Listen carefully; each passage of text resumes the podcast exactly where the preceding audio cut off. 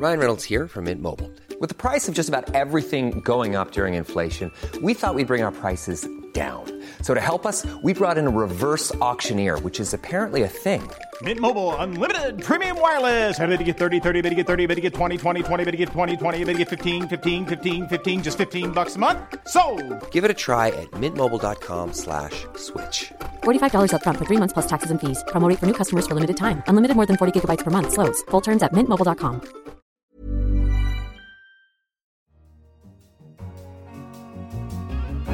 In London, this is The Economist. You're listening to Tasting Menu, our podcast stuffed full of delicious highlights from the week's coverage. I'm Anne McElvoy, head of Economist Radio. And on your menu this week, Japan's government grapples with its own smoking policy.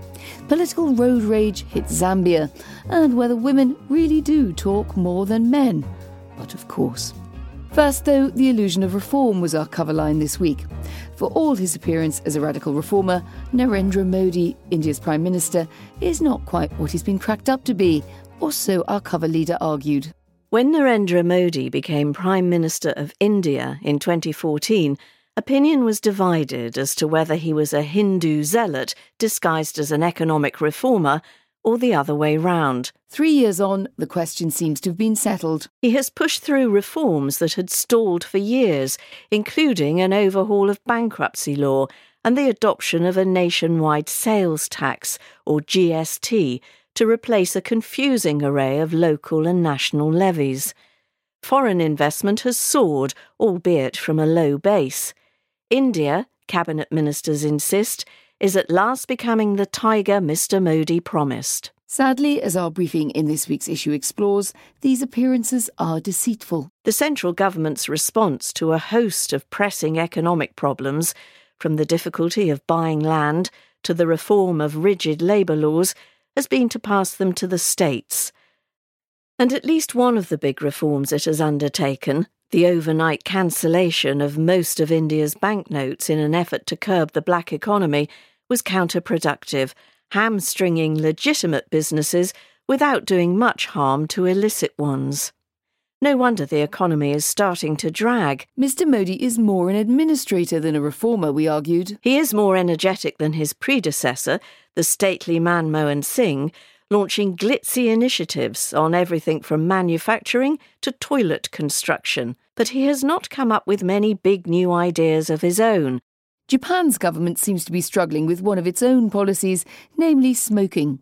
To light up or not to light up, that is the question. While it brings in a lot of money, it does make people very ill. An article in our Asia section explored the conflicting interests. Taro Aso, Japan's finance minister, is a seasoned champion of the political gaffe. Among his most notorious observations was that health costs could be cut if elderly people would just hurry up and die. But even by those standards, the doubts he expressed about the link between cigarettes and lung cancer has caused quite a stir. Mr. Aso's scepticism might just be wishful thinking. He is, after all, a lifelong smoker. But his ministry also rakes in more than 2 trillion yen, that's $18 billion a year from tobacco taxes, and owns about a third of Japan Tobacco, the world's fourth largest cigarette maker. The choking irony of a government that sells cigarettes and discourages people from smoking them has left a bitter taste in the mouths of many campaigners. One likens it to accelerating a car with the brakes on.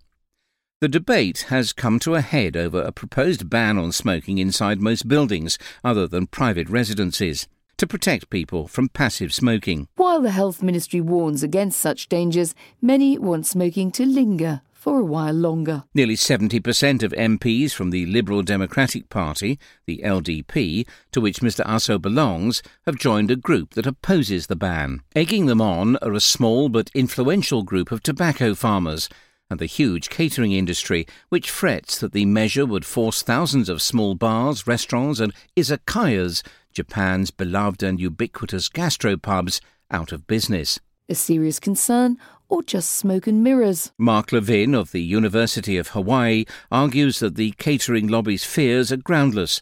Laws requiring smoke free premises do not reduce business at most venues and sometimes even increase it.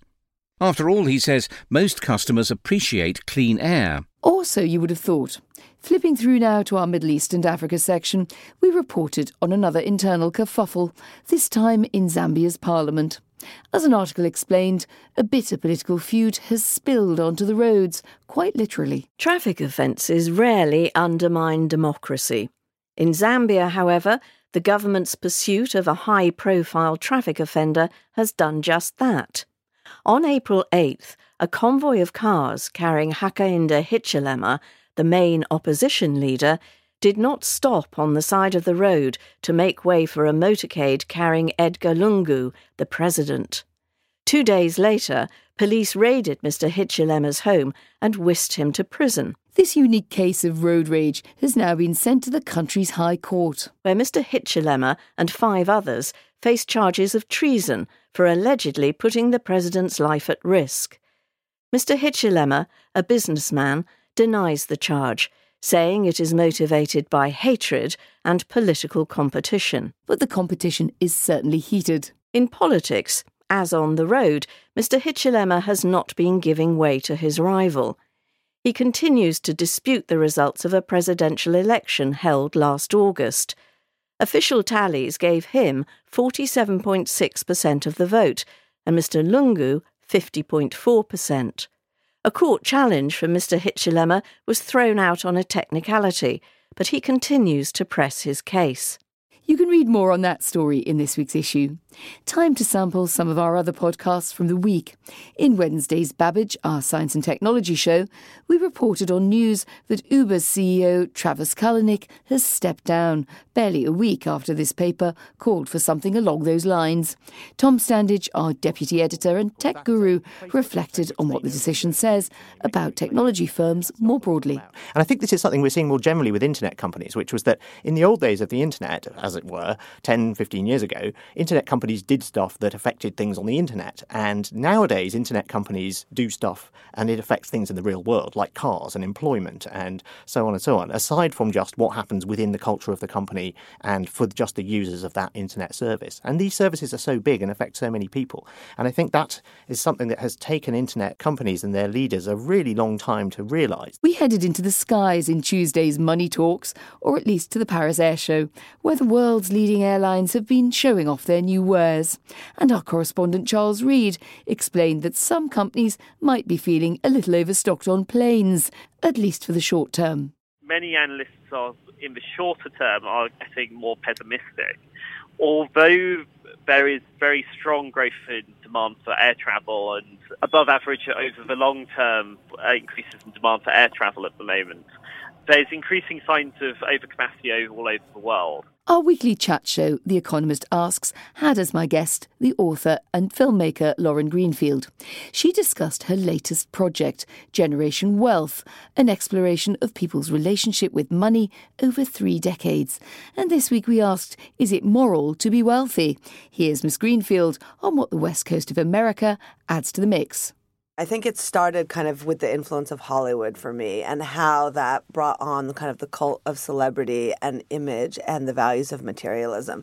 And I thought it was just kind of where I started with kids in LA because I came from there. But when I looked back at this 24 year journey, I saw that a lot of these trends actually start there. And I think the media that is exported from Hollywood nationally, but also now internationally, has been a driver of many of these values. With a new burning question every week for us to explore, Economist Asks is available with the answers every Thursday. Try it on iTunes or your normal podcast platform. Back in the print issue, another polemic was wrangled over in our books and art section. Our language columnist Johnson headed into tricky territory with this one who actually talks more, women or men? It is widely thought in the West that women talk more than men. One popular science book called The Female Brain said they use three times as many words per day as men. Maybe that is why senators kept interrupting Kamala Harris, a Californian senator, during her questioning of Jeff Sessions, America's Attorney General, at a hearing on June 13th or why Jim Holt, hosting a panel on cosmology at a science festival in New York, repeatedly talked over Veronika Hubeny, the one woman in the group. Well, quite. Women will talk forever if you don't stop them in their tracks. And Except that there is not a whit of evidence that they do. No study has shown women talking more, and some, like the romantic couples study, found them talking rather less. so, Gabby Gabrielle and chatty Cathy aside, it seems that people simply hear women talking more. And clever researchers have proved that too. When they played scripted conversations in which male and female speakers took perfectly balanced speaking times, respondents heard the women taking 55% of the speaking time, even when the male and female actors swapped scripts. Well, why is this the case? Some linguists, like Deborah Tannen of Georgetown University, argue that women and men tend to have different goals when talking. Men are more likely to seek status and exchange information, whereas women are more likely to seek connection and exchange affirmation. Right, well, to make sure I don't exchange too much information, then it's time for our final taste of this week's issue. In the Letters to the Editor column, two readers wrote in concerning a recent Johnson column on the merits of the hyphen. Rick Greer from Morristown, New Jersey, praised another punctuation mark. Johnson's welcome article about hyphens leads me to suggest that you follow up with a piece about commas, which your paper does not use enough of, in my opinion. Well, Mr. Greer and others, if the extensive use of commas was lost to you in that audio clip, comma, here's a clear cut consideration about the hyphen itself, comma, from George Kovac in Miami, colon. Johnson's ruminations over punctuation reminded me of the pedantic editor who agonized over whether to use a hyphen in anal retentive. And that's the full stop to this week's tasting menu. Send us your feedback about the show or any of our other journalism by email, radio at economist.com. In London, this is The Economist.